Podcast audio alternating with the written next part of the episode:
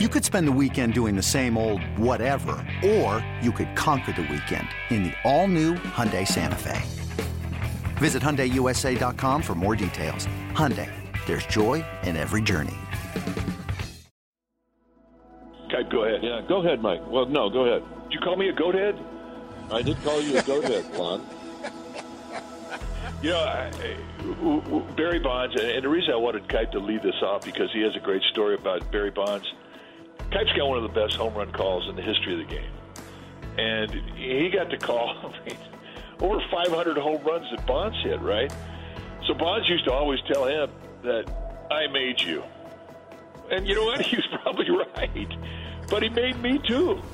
I don't even need to tell you about these two voices. You know them as well as any fan base knows its broadcasters. Kruk and Kuip have that chemistry because they run the spectrum from teammates to broadcast partners to now best friends. That chemistry is on display in this conversation, like always. Keep an ear out for what happened between them right after the Giants won it all for the first time in 2010. We go inside Kruk and Kuip's Giant Moments. Now, now, now. This is Inside Giant Moments. Presented by T Mobile, our franchise has countless memorable, iconic moments. Join Mark Willard as he connects with our former players who lived these moments to relive the emotions, the stories, and the joy. Kruk and Kuip join the Inside Giant Moments podcast. We've all been looking forward to this one uh, quite a bit. So, first, let me just welcome both of you in. Guys, thank you so much for doing it. No worries, Mark. No worries. No worries. No worries. No worries, guys. It's, I mean, it's an amazing story. It's so much more than baseball and broadcasting. I'd love to go back to, to when it starts. So in 1983, Kruk, you arrive. Kuip, you've already been there for a year with the Giants. Kuip, did, did you know each other already when when Mike joins the team, or is, the, is that when the friendship is established? Well, the only way I knew him was when I faced him uh, faced them more in spring training because the Cubs were in Arizona and we were in Tucson. The Cubs were in, in Phoenix. Uh, so I faced him more in spring training than I did in 1982 when he was with the Phillies. Uh, I think I faced him four times. Uh, but to actually have looked him in the eye, shook his hand, no, never met him in my life. Uh, other than you know, standing in the batter's box and he's standing out on the mound. Uh, but it didn't take very long for us to realize that we were kind of cut from the same cloth as far as uh, hanging out, laughing at the same things, and enjoying the same things. And and Mike, what what about for you? What what do you remember about the establishment of of the friendship? Well, when I I played against him when he was with the Indians in spring training, and I thought he was a peacock. You know, I mean, he his uniform was perfect, and it, he didn't have a hair out of place. I loved watching him take infield. I mean, that was really fun. I mean, you know, infield is such a, a lost art that uh, when you had guys that that you knew were really good defensive players, it was fun to watch them take infield. And I knew of of Duane's reputation because – a guy that I had gone to, to Cal Poly with, Dave Oliver, was a third round pick by the Indians, and he was always a level below Kuip.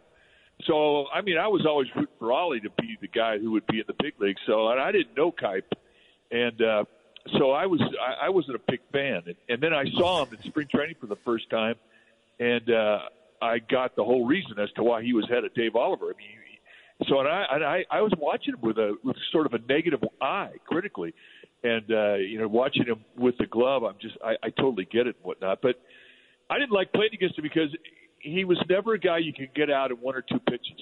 It was going to be a seven, eight, nine pitch grind, and then he was going to roll a ground ball through the right side of the infield. And there, I was, you know, I, he ticked me off. But when I came over in '83, like Kuip said, it didn't take long. I mean, you you can identify guys in the in the clubhouse that you're going to be friends with immediately, and, and Kipe was on that list. Plus, you know, he wasn't an everyday starter. You know, he and I, I was a starting pitcher, so you know the days that he wouldn't start, he and I would be sitting together on the bench. So you get to know guys, and our conversations would be about the game, and uh, and then you know we would uh, and we became friends. Kuip, at that time, I know you're still playing, but you're you're certainly dabbling with some some work at at KNBR and in the media world. So, is, is the idea of a post career in broadcast already in your view at that time? Yeah, I think I, I think what you try to do is you start to see the glow of your career dim. you start to figure out what am I going to do when this is over with, and none of us in those days had made enough money where we could just sit back and and uh, you know live off our savings account. You know that wasn't going to happen. We were all going to have to work when we were done. Uh, so you know the, the the first half of my career, I said, well, you know what, I'll stay in the game. I'll manage or coach. And then I realized about halfway through my career that that, uh, that was not going to be for me. Uh, and then I, you know, I the day I got out of the game is is the same year that I got married, and I was going to ask my wife to sit in some little Hobunk minor league town while I'm riding a bus. That probably wasn't going to happen either.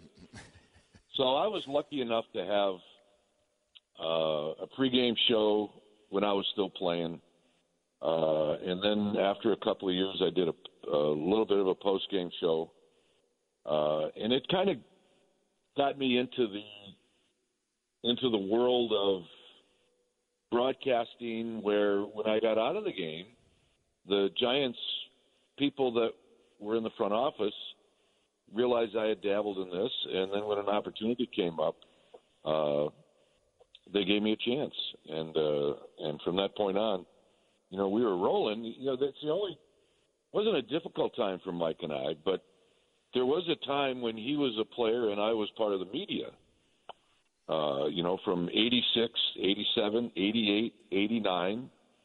You know, we're still great friends, but yet I'm media.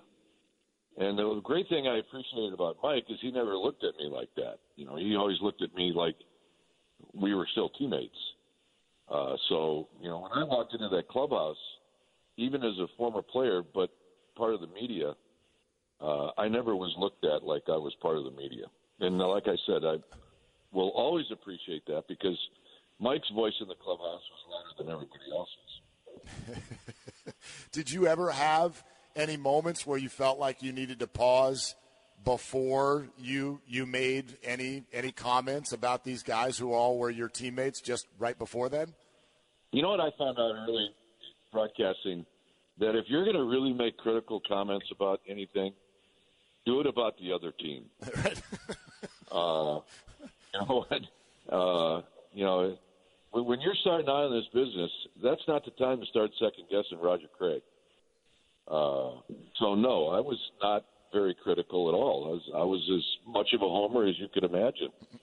Uh, you can be a little bit more critical once you get a few games under your belt, but being overly critical is not something that Mike and I have ever done. Uh, Kruk, when did the dugout broadcasts start?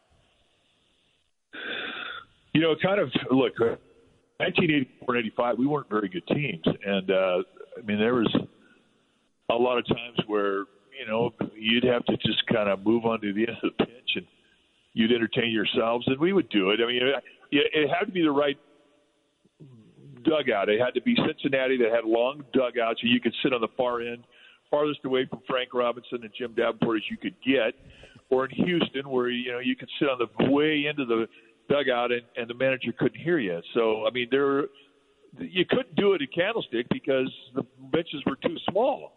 So if you said something at one end of the bench, Frank Robinson would hear you, and that's not one guy you ever wanted to cross, especially if you were, you know, having fun with, uh, you know, doing this broadcast. And we would do it really for the entertainment of our teammates, uh, and it would always be the real broadcast. We would talk, uh, you know, Kipe Stan. We did, we weren't very critical when we, and we still aren't. We were very critical back then, and we were talking about guys on the other team that we didn't like, you know, and uh, it, and it became funny. And uh, so, but look, I, I want to go back a bit. We we all knew playing with Kuip that you know he had the pipes to broadcast. We all knew he was going to be a broadcaster because he told you he had a he had a show. But more than that, he had the he had the personality, his wit in the clubhouse. I mean, he he just kept things going. And at the end of every year, when we would have a a team party, he would write out uh, a, a shtick about every guy on the team, and he would read this thing, and, and it was the funniest thing that we had ever heard. So when he went right from the dugout basically to the booth in 1985, that was no surprise to any of us. Duane, do you remember any of your shtick about Mike? Well, I don't remember at all having any shtick about Mike. I, I think Mike was was one of the guys that uh, you got put into that category of uh, I'm gonna I'm gonna leave him alone. But uh, but you know it was. I'll give you an example, and I'll never forget the one the one line I read about Max Venable, who was uh, you know now he's known as you know Will Venable's dad. But yeah. you know Max was a guy on our team that that he was a great guy, just a fabulous guy, really quiet, and uh, and he had a great smile. But uh, I remember Max was having a great year, and uh, and then he had appendicitis, and uh, and we lost him for like two months, and when he came back, he was horrible, horrible. And the one line I wrote about Max was is he was a much better player with an appendix than without. And we had the stats to prove it. Uh, so it was just a little bit of short line about each guy, and uh, it was no harm, no foul. Everybody laughed, and uh, and then we went on with the party. So, uh, but no, Mike, Mike escaped. He did. Okay, that's good. I mean, Kruk, you know, you, you're saying you guys knew Kuip was headed for the booth. Did you know this about yourself as well? Like, when did it first dawn on both of you that that maybe there'd be a future in this together? Well, actually, uh, 1990, when I got out of the game, uh, Roger Craig asked me to be his pitching coach. Um, and he asked Bob Brenly to be a coach, and he said, "I'll teach both you guys how to be managers because I think you can both manage." And uh, I had just had our fifth child, and it was a he was an infant, and you know the, the sacrifices your family makes for you during your career, with all the time that my wife was basically raising those kids alone. I had to tell Roger, no, I can't do it. I I, had, I needed to be home. I I just and at that point in time when I said that, I thought my career in baseball was over. I thought I was I was done. And uh, and I went back to San Luis Obispo where uh, we built a house and we were we were in the process of raising our kids.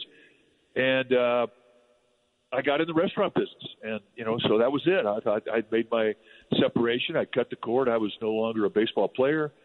On to the next phase, and uh, as luck would have it, in 1990, Joe Morgan, who was Kuip's partner uh, with Giants Vision, and uh, they were working television together, uh, got the offer to do ESPN games with Jon Miller, uh, and those games were on every Sunday. So you know, it opened up an opportunity for me to do 14 games in 1990, just to you know come in and fill in for Joe. And uh, I was I was pretty rough around the edges, and uh, and Kuip, Kuip became my mentor, and uh, and uh, and Hank Greenwald and uh, and Ted Robinson. I mean, the, I had you know a pretty I had a crash course in in broadcasting in fact, what he was just leading to is that time where, where he's kind of getting started with KNBR, um, and you're both done playing, and then you leave for a year right as the Giants might be leaving San Francisco for Florida. So at that time, what were you thinking was going to happen? Well, when when uh, when we got the news that that Bob Lurie had sold the team and we were going to Tampa, uh, our front office, Corey Busch, uh, basically told the broadcasters, you know what, you guys are going to have to go out and find jobs. The only announcer that's going to go to Tampa with the Giants is going to be Hank Greenwald because he still had a year or so left on his contract. So, uh, so I went out and I got a job. I got a job with the Rockies their first year. About two days after I signed my contract with the Rockies, the Giants, Peter Magowan's group saves them and they stay. So how am I doing? How am I doing? And then and then the Giants win 103 games and the Rockies lose 115. Oh, how am I doing? yeah. uh, yeah. Well, yeah. Well, so I, not you know, good. You're not doing good. I'm not doing good at all because now when the Giants come into Denver to play the Rockies, I'm looking at Mike. You know, they're laughing and I'm thinking that's where I should be. And I and I'm ticked off that he's having a good time. I want him to have a bad time like I'm having, right? so uh, so anyway, uh, the the the thing that saved me is whenever I would fly into Denver to do games, uh, I would stay at the at the Westin Hotel where everybody stayed, and it, and that's where the Giants were staying. And after one of those games in September, uh, it was a, it was a trip where the investors went on the trip. Uh, Larry Nibby, uh, Harmon Burns, I think Pat Gallagher was part of that group. Uh, we were all sitting in the bar, and, and they said, "Would you like to come back?" I said, "Would, would I like to come back?" I said, "I'll break both ankles on my way back." But I still had two years left on my contract with the Rockies. Long story short, they let me out of it. Uh, uh, you know, Larry and I talked, and uh, so I, I had a chance to come back for the '94 season, which ended up being the strike year. But it was also the the first year for me where I was going to be doing every game with Mike, because '93 was his first year where he started doing almost all of the games. So that's first year '94 was when we kind of got back on track. Yeah, and do, almost doing all the games is like doing 158 games. So I, I mean, I basically was doing them all. Which, and one of the things that was really cool about about my development is that I was doing probably a hundred games on on TV, but the remainder of those games I was doing on radio, which was essential in my development. But when Kuip went off to to Denver, I, I was crushed. I mean, I, it was like, well, the, he's not coming back. So when he got the the he he got a contract to come back in 1994, I was psyched, and by then I felt, you know, after having been a broadcaster for you know three four years, I, I felt that I knew what I was doing, and I thought we were, you know, it's just like getting your best friend back, you know, and and uh, and it was just so much fun, and and and really from then on, I mean, I considered myself, and, and this is wisdom from Hank Greenwald, who told us both before we made the commitment to being a broadcaster, you have to remember that people are going to remember you as a broadcaster more than a, than an athlete. And if you're okay with that, then be a broadcaster. But if you're not, it's going to hold you back. And uh, when Kuip had come back in 1994, I mean, we had both made the transition. We were full-on broadcasters, and that's and that's when uh, that's when we got back together. That's interesting advice from Hank. How did that sit with you guys at the time? Because I mean, your your whole life you've been you've been ball players. I mean, did you believe him right away that yes, uh, somehow, and and my gosh, was he right when you look at it now? But but did you? How did that sit with you when you first heard that idea? Well, well for me, it was. Uh, you know, I, I had been in the game 17 years as a player at age 38, and now I've got five kids, and uh, I don't have a job. So, uh, and the other thing too is, is even prior to that, I would go to old teammates who had retired, and I'd go to their house, and you could tell when a guy is struggling with retirement. You could tell when a guy, you know, is a former player and he's coming back to the ballpark and he's still expecting to be treated the same way he was when he was playing. And uh, and this just in observations that I made was I, I wasn't gonna I wasn't gonna do that. I, I, was when I left as a player, I, I was not I was to redefine myself basically. Plus, you know, my wife told me you're not you're not to make our house a, a museum to to what you once were. We're not doing that. You know, you need to move on, which was great wisdom. So when Hank had told us that, you know, I I, I I had no problem with it. I really didn't. I was happy with what I did in my career. I, I wish I could have done better. I wish I could have played longer. We all say the same thing, but I was uh, was really willing to go into another another phase and and, and see and seek a new identity. I, I felt I felt that was essential to mental health and uh, being able to cope with uh, no longer being a player, which is not an easy thing to do. But so when he told us that, I, I, it was easy for me.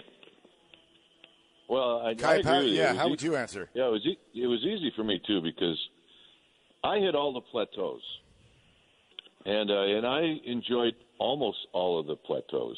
Uh, you know, from being a guy that played every day for six years, and I loved that plateau. And then I hit the plateau where uh, you know I got hurt, and now I'm not playing all the time, but I'm still playing a significant amount of time. And then I hit the turd stage, and that's the thing that I didn't like. That. Uh, Hey, we all hit the turd stage. it's inevitable. once I, once I hit that stage, then I was ready to move on to, like Mike said, all right, what's out there next that we can be really good at? And uh, and you know, for us, I'll speak for both of us. It turned out that we were lucky enough to find something that we were good at, and it helped me forget about the turd stage. Let's put it that way. and uh, and if that's what Hank meant, then uh, then he was exactly right because you know Mike and I talk about our playing days all the time, but uh, but we don't talk about them nearly as much as when we talk about what's going on right now. Uh, that time that you guys are referencing, uh, Barry Bonds has, has obviously just arrived also the, the previous year, and I wonder from both of you how you see that that arrival uh, as as shaping the the future of Giants baseball and really shaping the next 14 years of what you guys would be would be doing on air. Kuip, go ahead. Yeah, go ahead, Mike. Well, no, go ahead. Did you call me a goat head? I did call you a goat head, Lon. You know, I, Barry Bonds, and the reason I wanted Kuip to lead this off because he has a great story about Barry Bonds. And I mean, he told us both this, but Kuip's got one of the best home run calls in the history of the game. And he got to call I mean, over 500 home runs that Bonds hit, right? So Bonds used to always tell him that I made you. And you know what? He was probably right. But he made me too. I mean, we're sitting here talking about arguably, arguably the greatest player that ever played. I mean, this is uh, coming from a uh, a city that appreciated the you know Willie Mays, who's always been considered in San Francisco to be the greatest player ever played. Well, you know, we're watching another guy come. He's the maybe the greatest left-handed player ever in the history of the Bay Area, and and Mays is the right-handed greatest ever player. Whatever. We're watching a guy who's who's exceptional, and uh, and people were turning in to watch the broadcast because of him, and it it it got us a lot of exposure when people you know being on the West Coast is great as a broadcaster because people on the East Coast watch their game at seven o'clock. Then at ten ten thirty, when the game's over, they flip over to the West Coast games, and they were watching Giants games because of Bonds. So in essence, Bonds, when he would tell us that he made us, he was absolutely right. But what a great era to be a broadcaster in, to be able to watch and talk about his career. Kuip, how'd that conversation go with Bonds? I made you. And you know it. I made you. And you know I made you. Uh, we're sitting. Uh, we're sitting on uh, our wagon, about ready to be involved in our third World Series parade in uh, in 2014, and and we're sitting there, Mike and I, and we're, you know, proud as can be, and it's kind of half raining. And John's there, and Bonds walks by, and he looks up at the three of us, and he doesn't even say hi. He said, "I made you guys, and you know it," and he just kept on walking. we couldn't argue with him. Yeah. So anyway, but you know what? It wasn't. It was. It, he was always the guy that even if the team wasn't very good, people were still going to be able to see four at bats, and maybe after pitchers pitched around them, maybe they'd see two or one, but they were at least going to see him stand in the plate. But then when the team improved, like the year that they had Bonds, Kent, and Ellis Burks back to back to back in the lineup. I mean, that's you got to watch that. I'm sorry, and uh, and there were two or three years like that where the teams were so good you know, World Series good, playoff good.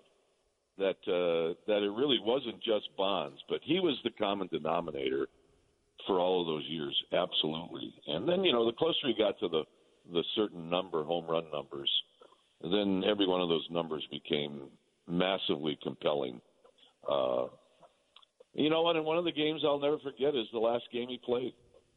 Uh, when his last at bat, he almost hit one out. His last at bat to the opposite field, and uh, when he walked off that field, it was it was we were both teary eyed because uh, the memories we had with him were absolutely incredible. By the way, Kuip, that home run call, how did it develop? Well, you know, it, it started out. Uh,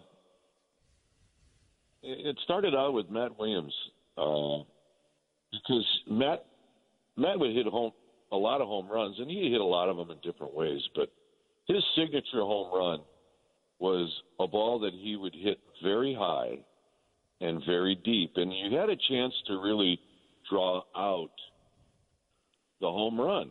You know, he hits it high. I mean, you could even let it breathe. He hits it deep, and uh, and then you know you can really nail it at the end, and he hits it out of here. And then of course, once Matt Williams departs, you know Barry Bonds, you know walks in, even though they were teammates for a little while, and uh, and he hit all kind of different kind of home runs. So I mean, I was really lucky. Uh, I got to be involved with guys that hit the ball out of the park, and uh, and they would do it in dramatic fashion. Uh, and you know, the home run call just stuck. I mean, I I think fans will tell you if they like it. They'll certainly tell you if they don't. And uh, so it just kind of stuck. You know, in uh, you guys are referencing how the team is is getting good right around this time in '97. I think is when they really start to put out a a pretty consistent winning product. Dusty's got them pointed in the right direction. Kruk, you can weigh in on this first. Like, what what do you think made Dusty such a great fit? Well, you know, we played against him, we played with him, then we watched him become a hitting coach, and uh, I was impressed with him at every step that I ever came across his path. I just thought he was a natural because of his ability to communicate. He's bilingual, speaks fluent Spanish. Um, but he, he's he's just a good read of people. If you've ever watched Dusty Baker speak, you know it's never prepared. He just goes out there and he starts talking, and and he has an incredible ability to be able to plug into that moment to wherever he is, to whoever he's talking to, and be compelling. And I think that uh, that is essential when you're a manager. You have to have communicative skills. But beyond that, you've got to have something to say. You have to have something that that big leaguer is going to stop and listen to. And I think what was impressive to him when he came over as a player, you know, he he he made everybody better because of his intensity to the game. You know, there was no Jimmy jacking around with him. It was about how are we going to win, and everybody tightened up with him. And then he became a, a hitting coach, which you don't normally see when you have a uh, uh, a hitting coach. Traditionally, hitting coaches would be guys that don't spend a lot of time talking to pitchers. They talk to hitters. Well, that wasn't the case with, with Dusty. He realized that you're going to take a lot of at bats as pitchers, and he tried to make you better. So I love the fact that he tried to make everybody around him better, even if you didn't fall into his jurisdiction. So when it came to 1993 and the new the new regime had just taken over from Mr. Lurie, and uh, the team had sold to Peter Magowan and the investors, and they were looking for a new manager. I was asked, who would you think could be good at being a manager in San Francisco, and I thought Dusty Baker. He's a Sacramento guy. He understands the Bay Area. He's he's a great communicator, and uh, and I think he'd be a great fit. And you know, I, and then there were a lot of people saying the same thing. Um, certainly wasn't my recommendation that got his job, uh, but it, it was just a it was a perfect match, and it was a perfect match to be able to handle that group of personalities that was assembled on the field in 1993, which is one of the best Giants teams that I think I've ever seen. Uh, I really you know, thought. Mark, oh, go yeah, go ahead, Cut. Yeah, let me tell you something about Dusty. Dusty's a, a he's a chameleon. Uh, if you didn't know better, after you get to know him, you'd think that he was raised in Japan. Or the next day, you'd think that he was raised in Venezuela. Or the next year, you'd think that he was raised in the Dominican Republic or in the ghetto or in in the most expensive neighborhood in Sacramento. He played all of those parts, and he wasn't acting. And that was the beauty of him. His his personality is so vast when it comes to uh, different races and different types of people and their backgrounds. Uh, he was a natural. He was going to be a natural leader no matter what he did. If he wasn't in baseball, he'd be in politics, and he'd be really good at it too. And we'd both vote for him. Right. Absolutely. you know, I, I, I mean, it, it certainly felt at that time like he was going to get the organization over the top for, for the first time. And I mean, I think Kruk, for instance, I, I thought that about the 2000 team. They lost in the opening round, but I'd love to get your thoughts on one of the, the standout moments that year, and, and that's the snow home run, you know, in game two against the Mets. And Ted Robinson is on the call. But but your audible oh no as the ball as the ball actually landed in the first row up there uh, in the arcade. What what was that moment like for you? Well, it was magical. I mean, they they were down four to one, and uh, you know he comes in, and Armando Benitez, who was the pitcher for the Mets, he's about as nasty at bat as and at bat as there was in, in all the National League that year, and. uh and you know, I mean, the, the Giants were favored. They, they had the best record in the National League. I think may have had the best record in baseball, so they were favored over the Mets. And here they are. You know, it, it, they're already trailing in the in the series one game to none against the Mets. And here here we are, game two. This is San Francisco, so you know we're talking about a home field advantage in a five game series. This is a this is a critical game, and. uh and Snow comes up and and he he takes Benitez deep, and it was just it was unbelievable, and it it hit. I mean, it was a home run by about two feet. Two and one to Snow. The set by the right-hander. He kicks, he deals. Snow swings, high fly ball to right, hit to the corner. Perez chasing to the wall. It's gone! Oh no! It's gone! Snow has homered, and we are tied. Benitez cannot believe it, and neither do I. In their new home, the Giants have just gotten their greatest gift a Pac Bell Park special 309 foot fly ball that landed just inside the right field pole and just on the grading atop the brick wall. In no other park in the National League would that have been a home run. And you know what? He got all of it, every bit of it. It was fair by about five feet, and it didn't even make the seats. It landed right on the dark green grating atop the brick wall, which by ground rule is a home run. And as soon as Snow hits it, he goes into his stride. He, he goes, "I got this one," and it was it was it was a home run by two feet. But the place went nuts. It absolutely went nuts, and and we went nuts, and it was just exciting.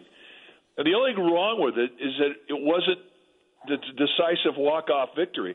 It tied the score, and then the Giants would uh, would go ahead in the tenth, and they would win the game. But I mean, it was it was. Uh, I mean, this is a brand new ballpark. You know, that was defining its own history.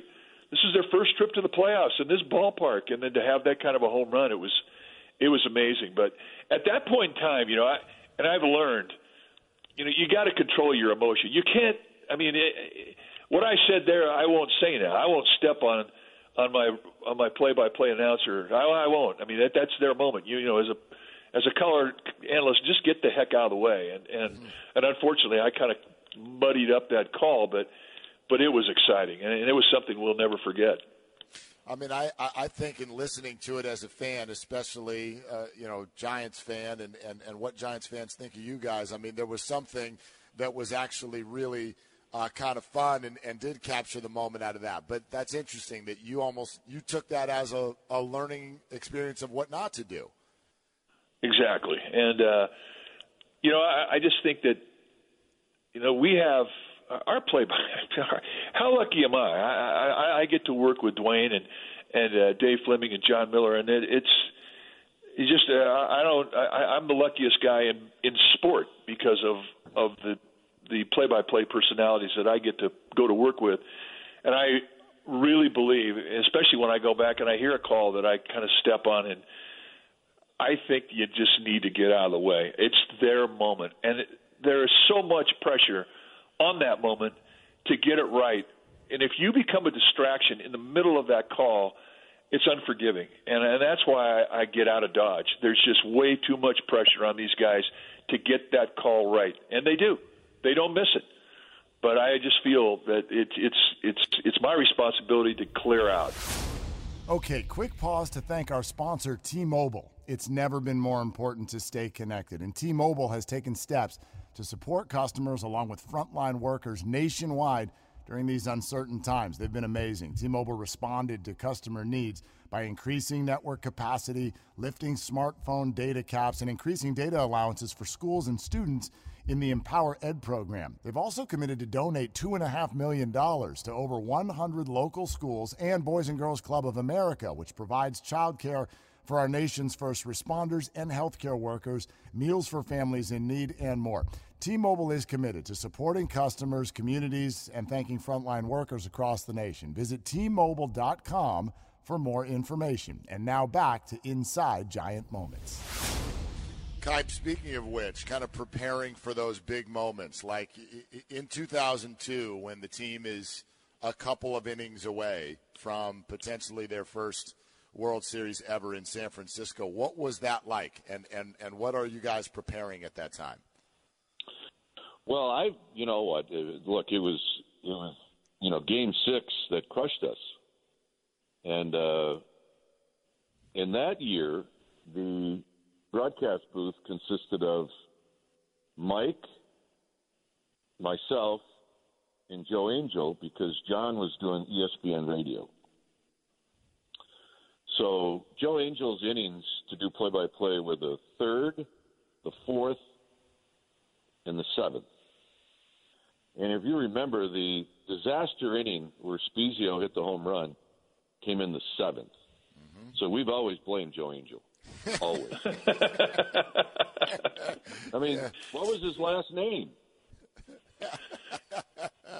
I mean, come on. So I don't think Mike and I had anything to do with that collapse in the seventh inning. Uh, it, that was all on Joe Angel. As a matter of fact, he wanted to change his name for that series to Joe Gigante.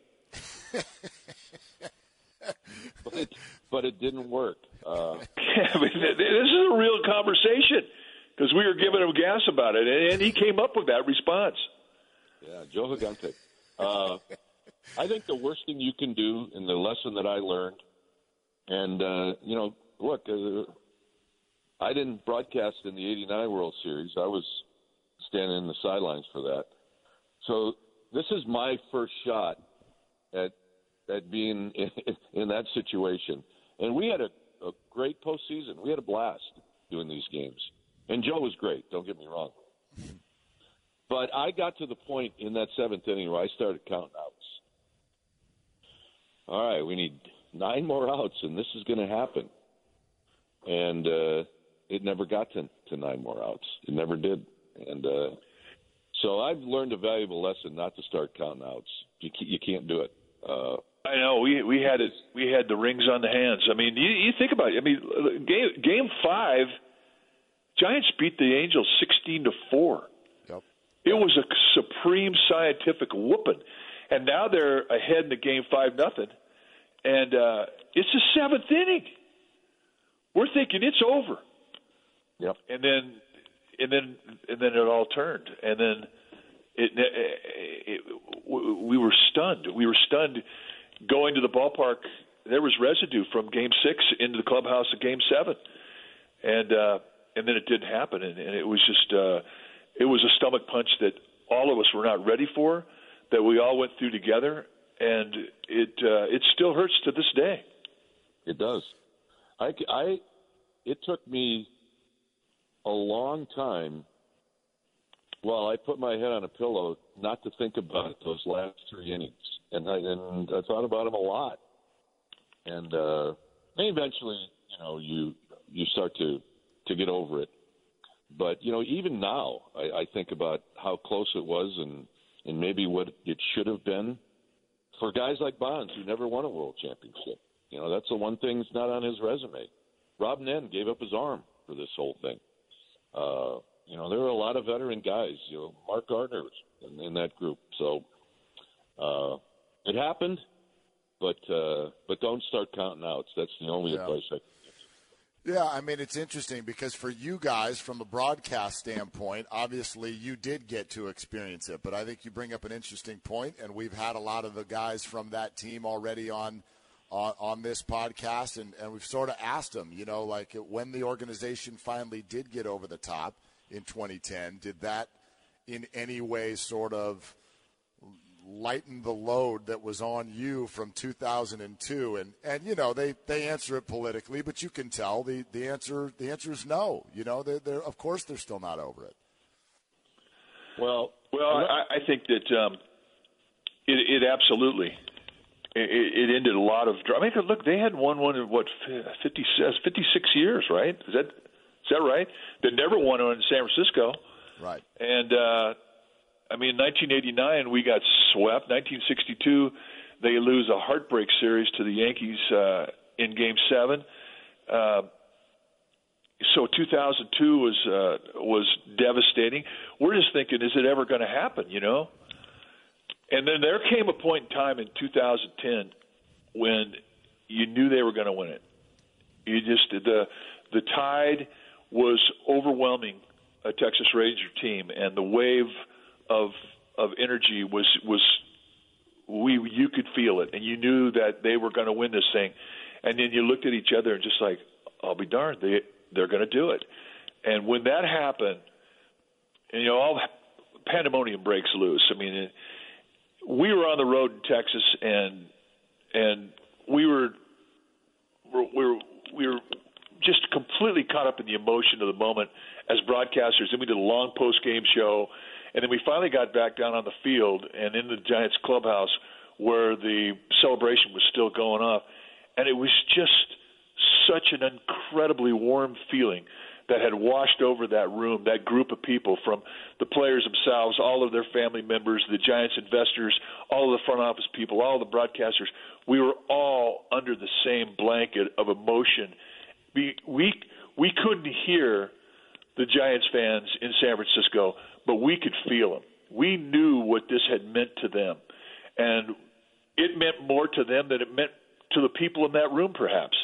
But it was just an incredible experience to go through, having finally lifted that that blanket of negativity off of this great franchise, and it freed them up. And it was just it, it was it was historical, and it was just our pleasure to have been a part of it. Um, You know, Mark. So one, Yeah, ahead. Uh, after after the dust had settled and you know the parade and you know uh, I did an interview with somebody and they and, you know they were playing the you know what's one word to describe uh, you know this world championship and and the only word that really popped up right away was relieved. We're relieved. You know, we, you know, this is going to help us get over 89. It's going to help us get over 02. It maybe even help a lot of older folks get get over, you know, the series Mike's talking about in 1962. We're relieved because now at least we got one. Maybe we don't get another one. We certainly didn't think we were going to get two really soon afterward. So, uh, you know, one of the things. Uh, uh, so Brian Wilson strikes out uh, Nelson Cruz, and you know we're you know talking and you know doing what we have to do, and uh, and you know Mike and I stood up and we looked down below, and there's two guys that I remember that were watching the game together, and it was Jim Davenport and Joey Amalfitano, and uh, you just kind of you know forget about Amalfitano because he didn't go through the stuff that Davy went through with all those great teams. But a big smile on Jim Davenport's face. and he was a part of it too because you know he's always going to be at that time a forever giant, and uh, and I think for those people and for our fans, uh, whether they're old or young, uh, you know, Mike and I walked around town that off season, and the testimony that we got from people that about their moms and their dads who weren't around to see this, what they, you know, it it almost brought you to tears. It really did, and that's how important it was. That's why that parade, that parade was better than any of the other parades. Well, I mean, there's there's nothing like your first. In a lot Oh of ways. yeah, well, In a actually, we we joke about it. It's like everybody in the Bay Area got laid together for the first time. unbelievable. Yeah, that, no, it's hundred percent true. It's hundred Yeah, percent it- true. It would almost make you want to do it again. Right. exactly. Um, hey, Kuip, before we leave anything bonds related, I, I got to get the story of some of those calls and specifically 715 and what happened to Dave Fleming's Mike and, and just what that was like for you when you found out what had happened. The pitch. Bonds hits one high. Hits it deep to center. Out of here. 715. Bonds passes Babe Ruth. He is second on the all-time home run list. Well, Mark, I, I mean, Mike and I are, you know, we're we're on, we're on TV, so we don't have any idea what's going on. So we finished all the stuff that we have to do, and now we got to work our way into the radio booth because we have to do the post game wrap. So Mike and I walk into the radio booth, and we saw the Lee Hammer's face, and we thought he was dead. we thought there was a dead guy running the board because it, he was the engineer. It's, it's, it's, it's not his fault, but it's going to be his fault, at least in his eyes, right? Uh, so you know, look, we felt bad for for Lee. Lee Jones was in Hawaii, and I remember I called Lee Jones. I said, "You're never going to believe what happened," and he he didn't speak for like five minutes. He couldn't believe it. Uh, it was. I felt so bad for Lee. It wasn't his fault, although we've blamed him every day of his life since then. and it, it, it, you know what? The only thing that made up for that, where Dave Fleming didn't get to make that call, was Dave got to make Renteria's call home run in 2010, and he got to make the call in 2012 for the final out when Miguel Cabrera struck out. So, so those two calls made up for the glitch where he didn't get to call it. Uh, it's it's unbelievable. I mean, I still You can't know, convince me that that wasn't some kind of conspiracy. That, that there's no way. There were so many people that did not want to see Bonds break the record, and they didn't want. And you know what? This doesn't even happen. This, the Russians did it. That's all I can come up with. That's that's the that's the only explanation. I don't, I, Michelle or uh, Mike. I think, I think Bud Selig did it. I think he had the big plug pulled. I really do. I, He you can't want convince see me that there wasn't a pass. conspiracy. He didn't want to The see timing Bonds was too perfect. again. Yeah, yeah. I mean, honestly, because that never happens, and then to have it happen right there, it is, it, it is. It's beyond belief. I, I agree with you guys. Um, You should have seen the top of Hammer's head. It was unbelievable. Oh gosh. Um, you could you have know- fried an egg on it. Oh gosh. you know, at this time in, in your careers, now now you guys are are firmly established as part of the fabric of, of Bay Area sports, and you, you, you're starting to share with everybody that, that you're the closest of friends. Now, I wanted to know: Have you guys ever had any issues? Ever get sick of each other? Anything? Nope. No, no, we don't. We, I mean, we we we don't even have any guidelines. Uh, I mean, I know what my interests are. He knows what mine are. Uh, we do. I, mean, the one thing, the common denominator to this is we have to laugh, and uh, And if you know before, I mean, we got we got three hours together before the game starts, and in that three hours, inevitably we're going to laugh hard three or four times. And if we don't do that, then it's a bad day. Uh, and then you know throughout the game of the broadcast, we're going to have some fun.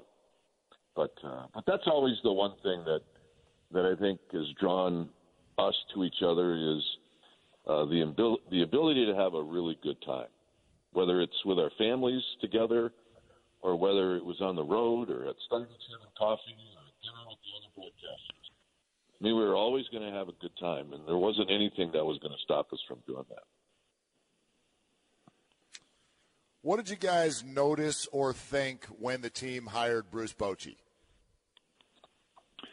Great hire, great hire, total great hire. We had, you know, I, you know we both played against Bochy, and uh, you you respected him as a player, and you knew even when you weren't a teammate of his, you knew being an opponent of his that he was going to be a coach or a manager. He just was. I mean, he had that presence. And when we got to know him when he was the manager of the Padres, um, we had uh, just so much respect for the guy because he had time for you. He he would explain where he was with his team. Very open door policy, and not just with his team and with media in San Diego, but for everybody. I mean, there wasn't a, any other place that he would rather be than the ballpark. There was never a moment when we approached him when he was with the Padres that he had something else to do. He'd stop. He'd take this, the the time. He'd give you an explanation. You develop a relationship, and then you watch the way that he managed the game and the way that he he maintained uh, his relationship with his players. So when we found out that he was going to be the guy, once he was let go by the Padres, and there was an opening in San Francisco, we thought we hoped that he would be the guy. And when it it went down that way, I mean, we were talking to each other on the phone, and if it's possible to high five one another on the phone, we were doing it because we knew it was going to be great. And uh, and and as it turned out, he was every bit and better than what we expected. He's he's one of the best managers in baseball history, and we got to be up close and personal with the guy as as he had his career with the Giants. In uh, in 2010, Buster arrives for good. Kruk, I'd love to hear you talk on this because there was clearly a a shift at that at that time, but the pitching staff by then is already kind of coming into focus. So when you're looking at it, and you just mentioned what you said about Boch, are, are, you feeling like the ingredients are, are all there? Is there something you can notice at that time? Well, we were all anticipating the arrival of Buster Posey because what we had seen from him really whet our appetites. This kid's extremely gifted physically.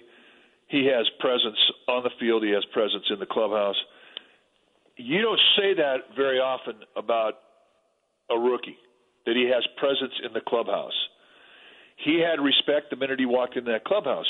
He had respect from the pitchers on that pitching staff the moment he walked in, and uh, we, you know we just knew that this guy was was a difference maker. Very humble. He was not a guy that came in here and he was uh, you know uh, wagging his tail as soon as he walked in that clubhouse. He wasn't. Just the way he went about his business, the way that he prepped for a game, and the presence he had in that batter's box and the presence he had on that field and uh, in the clubhouse, we knew that this guy was going to be a special player. And uh, you know, we we loved the Bengie Molina era. We did. Yeah. And we watched the transition when Molina kind of handed over the baton. Bengie Molina, two-time Willie Mac Award winner. I mean, he was a popular guy. We loved the guy, and he knew what was happening. And to his credit, you know, he didn't try to stunt the growth of Posey. This kid was going to blossom, and I, I thought that that had everything to do with adding positive energy in that clubhouse, the way that that Molina allowed the transition. So it was just a, a win-win, and and I think that was uh, really one of the one of the, the the big components to putting together that team's chemistry that year. And uh, and Buster Posey, I mean, he hit the ground running, and uh, and what a what a unbelievable year he had. And Kuip, you uh, you coined the term torture that year. How did that start? Well, they were playing so many close games, and uh, Brian Wilson was being Brian Wilson. And then there was this one particular game in San Diego where I think I think Matt Cain threw a I think he threw a, a one hitter, and uh, and the Giants had nine hits, and uh, the game was I think the game. I might be off a little bit on this, but uh, I think there was uh, a guy on second for the Padres with nobody out, a pop up to Huff, who leaned into the stands, fell into the stands, caught the ball. The guy tagged from second to third, and the next guy scored on a sacrifice fly, and the Giants lost one nothing. and I, I said after the game, I said, Mike, when we're done with Greg Papa uh, and we sign off, uh, let's. I'm going to go one, two, three, Giants baseball, and we're both going to say torture at the same time. And that's how we signed off, and that's how it started. And uh, you know, it was a couple of weeks later where you know this is not something that that the Giants were that thrilled about. I mean, it's right. not a great word to be associated with your franchise. And I remember talking to some of the Giants people, and I said, "No, we're not going to wear this out. Uh, if it comes up, you know, we'll say it." and uh, and it did become a theme, and the players bought into it, and uh, and then on that parade that we were talking about, I'll bet we saw thousands of torture signs, thousands, and uh, and it just kind of took off, as those things usually do. If you try to stage that those things, it never works. Yeah, yeah. Uh, yeah so that's I mean, how it turned out it's it's interesting that the and not surprising that that people in the organization were like, uh, not too sure, but yeah, the fans loved it. They loved it. They did. They did. Yep. Um, you guys had watched Timmy all year, uh, but the baseball world, as that series is starting with the Rangers, is buzzing about Cliff Lee before Game One. But Kruk, you made a comment a few minutes ago about how you could really just feel the swell of the Giants at that time kind of overwhelming the Rangers. Did you feel that before the series? How were you guys feeling about their chances going in? Well, we knew that the Giants were were strong. They they their chemistry had forged, um, but I, I think that the the Rangers had just got through sweeping the, the Yankees. They, they smoked them, and they were just bludgeoning every every pitching staff that they were faced. And so they were extremely confident. And uh, and Ron Washington, the uh, the skipper for the, the Rangers, he he was confident. And why wouldn't you be? You know, they thought it was going to be the you know Giants. They were probably you know seated second to last in the tournament, and uh, and now here they are, and and, and they're going to play um, a World Series, and, and and they just didn't match up on paper, right? But we, being around the team, we thought their chemistry was tight. We thought that this team, they were they were ready for it. And uh, you know, we had watched uh, Lincecum dominate the Braves in Game One and and uh, and be brilliant in in, uh, in in in the series with the Phillies. And now here here he is opening it up against Cliff Lee. And Cliff Lee was he was as a dude there was in baseball that year on the mound. He was unbelievable. And uh, so we were we went in there, and we didn't know what was going to happen. We felt the team was was confident. We were confident they had a chance, and just like okay, let's see how it all unfolds. And and that's kind of how we went into it because of our respect for the Rangers. You know, it's interesting too as uh, as Brian Wilson strikes out Nelson Cruz at the end of that series. I think both of you guys have captured, and I think this is one of the things that's really awesome about the way you've you've done games through the years you were clearly, and Kuip, even in what you said, uh, talking about the players through the years, talking about the fans within your call, like you guys seemed to, to be aware of uh, of everything that this had meant, not just for 2010, but but through the years, and so therefore you guys are kind of included in that. So how did it feel for you? I would imagine there was an attachment that was maybe at a different level than some other broadcasters would have had in that situation. Cruz waiting on Wilson. And the right-hander for the Giants throws. Swing and a miss! And that's it! The Giants, for the first time in 52 years, The Giants are world champions as they come pouring out of the dugout. Circling Brian Wilson, the bullpen, flying in from left center field, dancing, hugging. And you can't help but think that this group is celebrating for the Say Hey Kid, for Will the Thrill, celebrating for number 25, and celebrating for all you Giants fans, wherever you are. Giants fans, this party is just getting started. Uh, there's no doubt. I mean, like I said, you know, we were thrilled. We were relieved. Uh, so I so I, I make the call, and uh, and I said what I had to say, and I wrote a few things down to make sure that I got it right. And uh, now it's Mike's turn to talk. So I look over at Mike, and he's crying. Way to go, partner! Thanks for picking me up here. so he, he gathered himself, and uh, you know, and talked about the importance of what was going on, and and uh, and how it affected not just us, but but it affected everybody. I mean, at that point, Dave was Dave was out of the booth. He was he was he watched the final out in the dugout at the end of the dugout. Uh, and by the way, just FYI, he was sick as a dog that that game. He, mm-hmm. As a matter of fact, before the game started, he said, "I don't know if I can do my three innings of play-by-play." Said, "You may have to pick me up," and they're like, "That's fine." And uh, that's one of the reasons why his voice cracked on Renteria's home run. He had nothing behind his voice. He had no bass behind it. Uh, but he got the call right, and that's the only thing that mattered. 2 0 the count. Lee pitches. Renteria hits a high drive. Deep left center field. David Murphy going back. He's on the warning track. It is gone! Edgar Renteria has hit a three-run homer against Cliff Lee. And the Giants lead here in the World Series three to nothing. You know, the thing that that uh, happens in our booth, which doesn't happen anywhere. Uh, you know, you have two teams within uh, two broadcast teams. You have one that does TV, and you have one that does radio. And for the most part, when the season ends and the national uh, networks pick up the the, the playoffs, the broad the, the, the television teams they they just kind of go by the wayside. They may do some pre or post game, but they don't.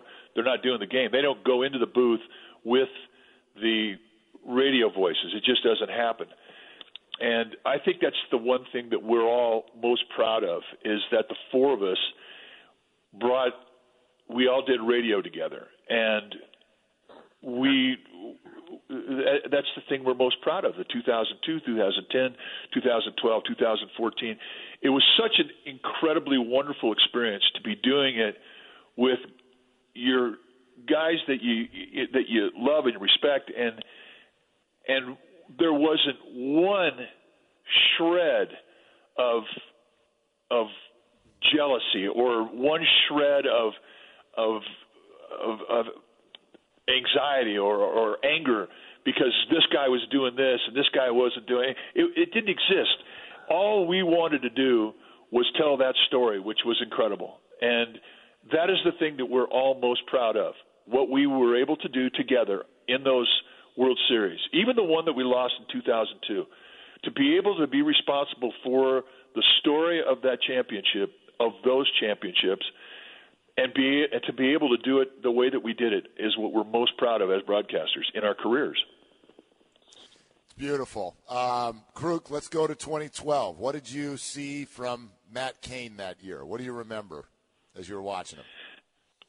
Well, I just felt that you know the most important thing is a starting pitcher is to when you walk out on that field, if you have a belief – that those eight guys you're playing with believe that they're going to win today because you're out there on the mound, that you've succeeded. And and that's what you strive for in your career. When you get to the playoffs, that's a whole different animal. For you to be able to establish that same feeling of confidence in your team when you walk across the line in a playoff game, that's that's unbelievable. That that that's you have reached the pinnacle of your game, and that's what Matt Cain represented when he walked across that that foul line. Everybody on that field believed that they were going to win in that playoff game, in that environment, whether it was in Atlanta or Philadelphia or Texas or Cincinnati or St. Louis or or Detroit. It didn't matter. When he went out there, they thought they were going to win, and that's how they that's how we all felt when he crossed the line in that series. Um, during the regular season that year was was the perfect game as well. If I'm not mistaken, Kruk, were you, were you at home for that game? Yeah, I was driving up. I had a, a family situation. I had to leave to go back to San Luis Obispo for, and when I came back up, I was I got back in San Francisco by the third inning. I lived across the street from the ballpark, and my wife and I we sat there and we opened up the doors of the uh, to of the apartment, and we could hear we could hear the roar of the crowd across the street. So we're sitting here watching a game. You know, I I just got back down, sat down. I was listening to to Kuip and John and Dave, the three of them broadcast the game, and uh, you know, I got a cold one going, and I'm watching the game. And I'm hearing the the crowd across the street. So that was my experience. It, it was uh, unbelievable, and uh, it, was so incredibly exciting. The guys just did a, such a superb job of telling the story and and and talking about the the moment and what was happening in that in that stadium, and uh, and I could feel it because of the crowd noise that was coming over into our apartment. So that was my experience. Did you think about running across the street when it got to the seventh inning? Well, yeah, but I'd already had two beers, and I thought, man, I, I, I can't, I can't, I, I don't want to have a, a Rick Sutcliffe moment going over there, you know. yeah, that would that would, that would not have been good. Um, your your call of the Blanco Cats that night was so much fun, and it sounded like you were both trying to do the call and somehow contain your shock at the same time that he actually made the play. So King, who hasn't walked anybody, listening to that crowd. And this is hit out into the alleyway. A long run for Blanco, and Blanco's going to dive, and he makes the catch! Just an unbelievable catch here in the seventh inning. Well, I think I called it like a fan would call it because I didn't think there was any possible way, as far as he ran and where he ended up, that he was going to catch that ball. Uh, I mean, he was fully extended when he caught that ball before before he hit the ground.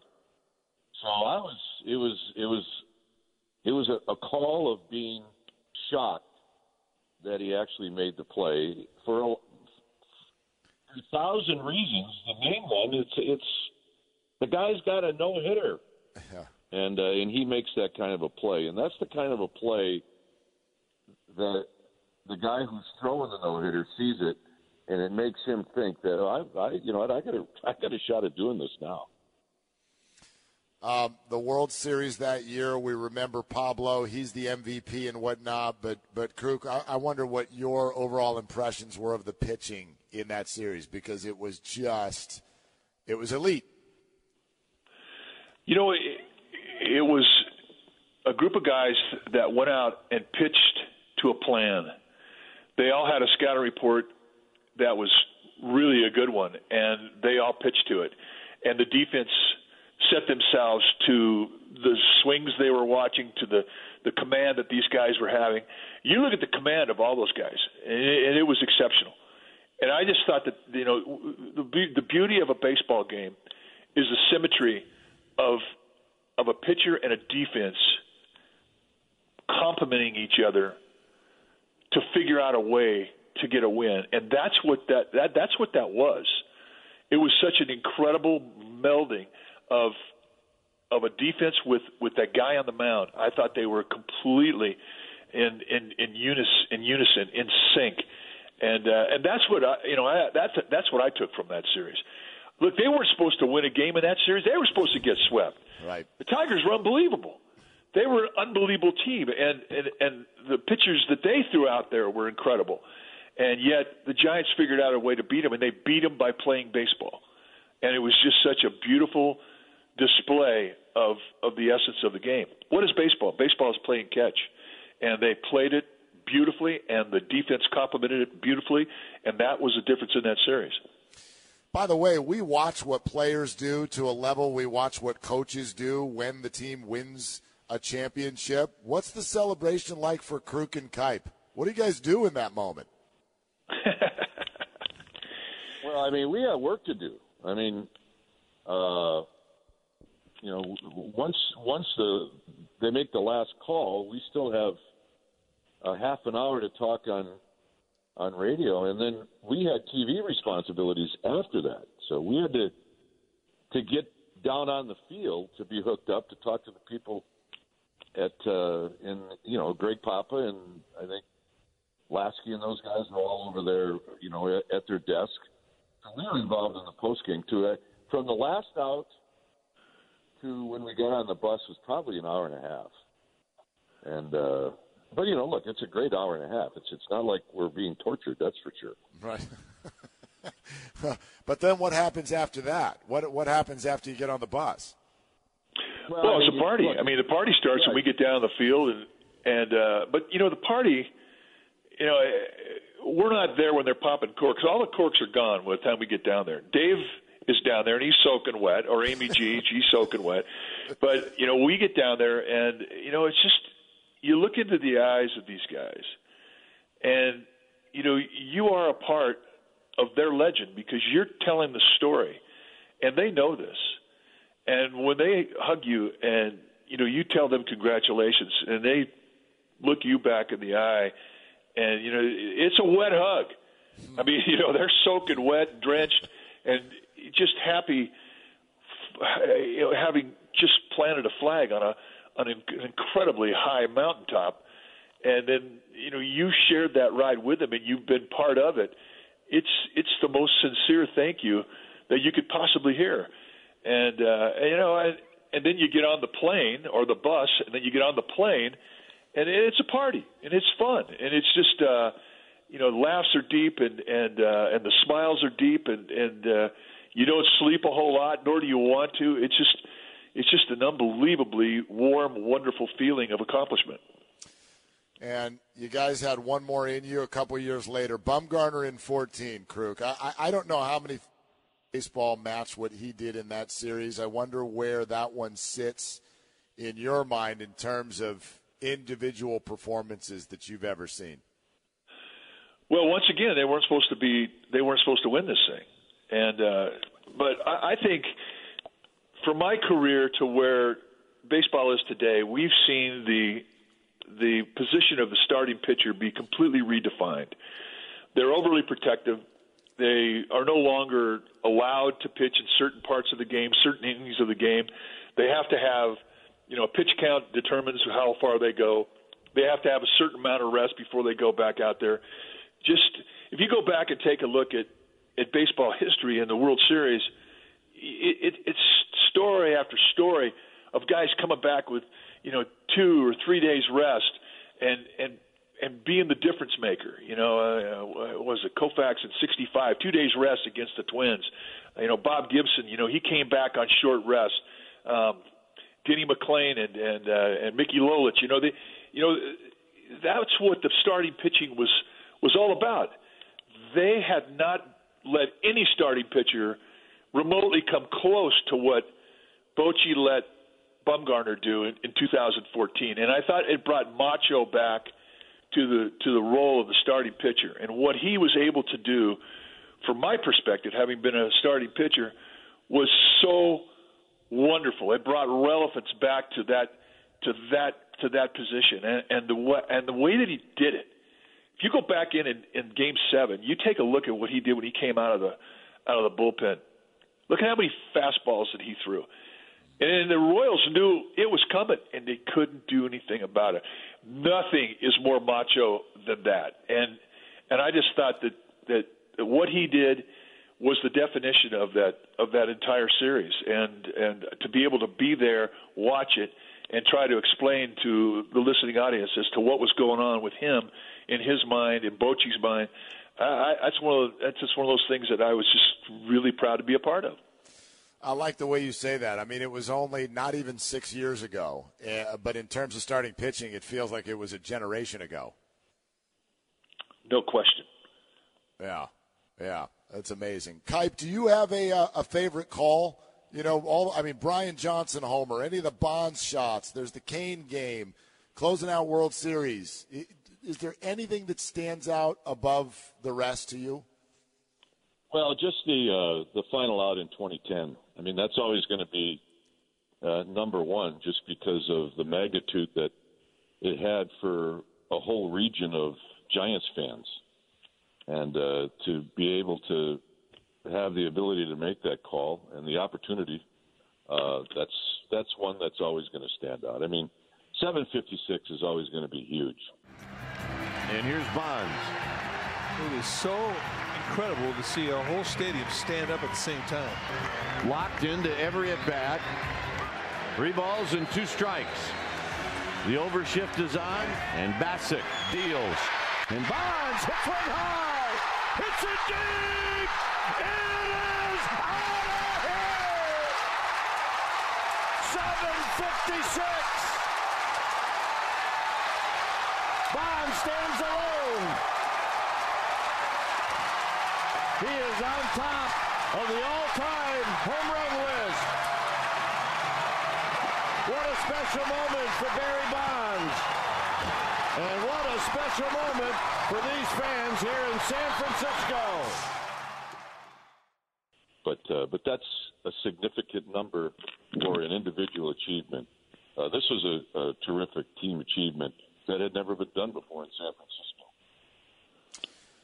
You guys have become such fan favorites, as you know, and, the World Series runs add to it for sure. I, I wonder, from each of you, how do you put into words the relationship that has been built between you and the fans of the San Francisco Giants? A gift. Well, it's come very natural. I mean, uh, you know, you you start out as players and you end up uh, you know, you end up being a fan, and uh, and you know, we certainly love our fans, and and we know how they feel about us, and uh, and we don't want that to change for a long time. I mean, Mike wants to do this a long time. I want to do it for a long time, and uh, and hopefully we'll mix in a couple of parades. Kruk, anything you want to add to that? No, just that it was a gift, and it continues to be the gift that keeps on giving. We do not take one game for granted. And really, you know, I mean, at this point in our career, we probably shouldn't anyway, but we never have. We've always felt that that it was a it was a real it was a gift that we've been able to do this. Look, we've been able to stay in this game and stay relevant as we were relevant as players and now we're relevant as broadcasters. Who who hits the jackpot twice?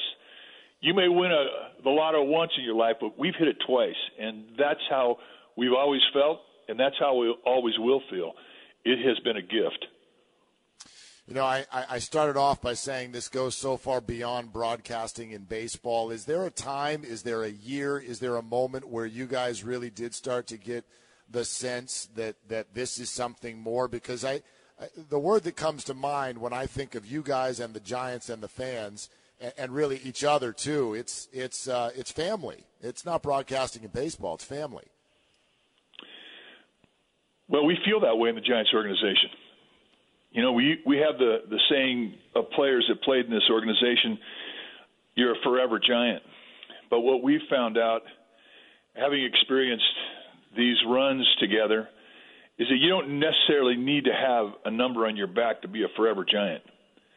And uh, we feel that way about all of our people in the in the front office. We feel that about our ownership group, and we feel that way about our fans. We have always felt that this is a special place to play, and historically, what we've been able to do and the rides that we've been able to take together and the stories that we've been able to share together, they're priceless.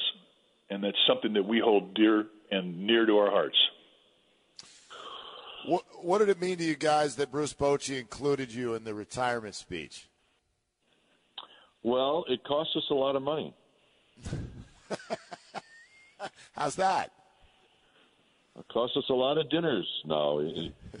I mean, look, I, I think Mike expressed how we feel about him and and and how he felt about us. Uh, you know, we he was always very generous with all the information that he gave us, and uh, and he was always looking to take us out to dinner. I mean, he, we did it so many times that it that it just became way too much fun. Uh, and you know, he, he ends up being a great friend, is what he ends up being. How does uh, how does the Hall of Fame sound to both of you? Uh, you know, well, I don't really think about. I, I don't. I mean, I, I think if you start worrying about stuff like that, then uh, then you need to get out. I, I don't even worry about it. and I don't even think about it. Kruk, yeah, I agree. I, I think it's um, you know Hall of Fame is for Hall of Famers, and uh, the guys that are in there, it you know they're they're there because of they deserve to be there. For us to sit there and say that that we should be Hall of Famers or are Hall of Famers, I, I think is is crazy. You know, it just doesn't happen that way. It's just not what the Hall of Fame is all about.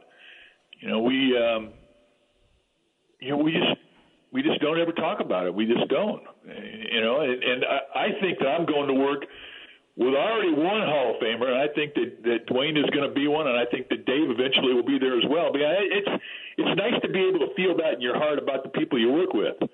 Whether it all comes down, it actually happens. Well, you know, it's so hard to get in there. It's just not something you think about as a player or as a as a broadcaster. You just don't. It's just it's you know it's just it's just a story that you you you take your cap off and tip your cap to because of of what it means, but we don't include ourselves in those conversations. Before we wrap, I, I think all the Giants fans and beyond listening would love to hear um, each of you kind of kind of reflect on on what the other one has meant to your career, to your life through the years. Well, I don't. Well, I get to go to work every day with my best friend, and we've shared so many things beyond baseball together. We've shared a life where we have children the same age. We've compared notes many times about parenthood. Um, we both lost our parents, and we both have been there to support one another through those times, and uh, and basically all the trials and tribulations of life. You know, it's it's there's not a day goes by that we don't phone one another and just talk about it. It's not always about baseball. It's a lot of times it's just about life, about what's happening right now in our great country. You know, it's been become the topic of our conversation, and it's just nice to be able to have a person in your life that that you respect and uh, and go through life together with, and, and love that you're doing it together. And that's what it means. It means the world to to both of us. Hey, look, I, I, I, I, have got, I've got a wife at home, and I got to have a wife on the road. He's, the, you know, I got two brothers. He's the third brother, so I, I don't think I have to say anything other than that. Guys, this was an incredible treat to uh, to have this conversation. I think it'll be a cherished conversation for a lot of Giants fans. So thank you. Thank you for doing this. Thank you for all the fun through the years. It is much appreciated. Our pleasure, Mark. Thanks for having us. Thanks so much for listening to Inside Giant Moments, presented by T Mobile. Don't forget to give us a rating and a review and share the podcast with your friends and family. For more exclusive conversations, subscribe to the Inside Giant Moments podcast, presented by T Mobile now.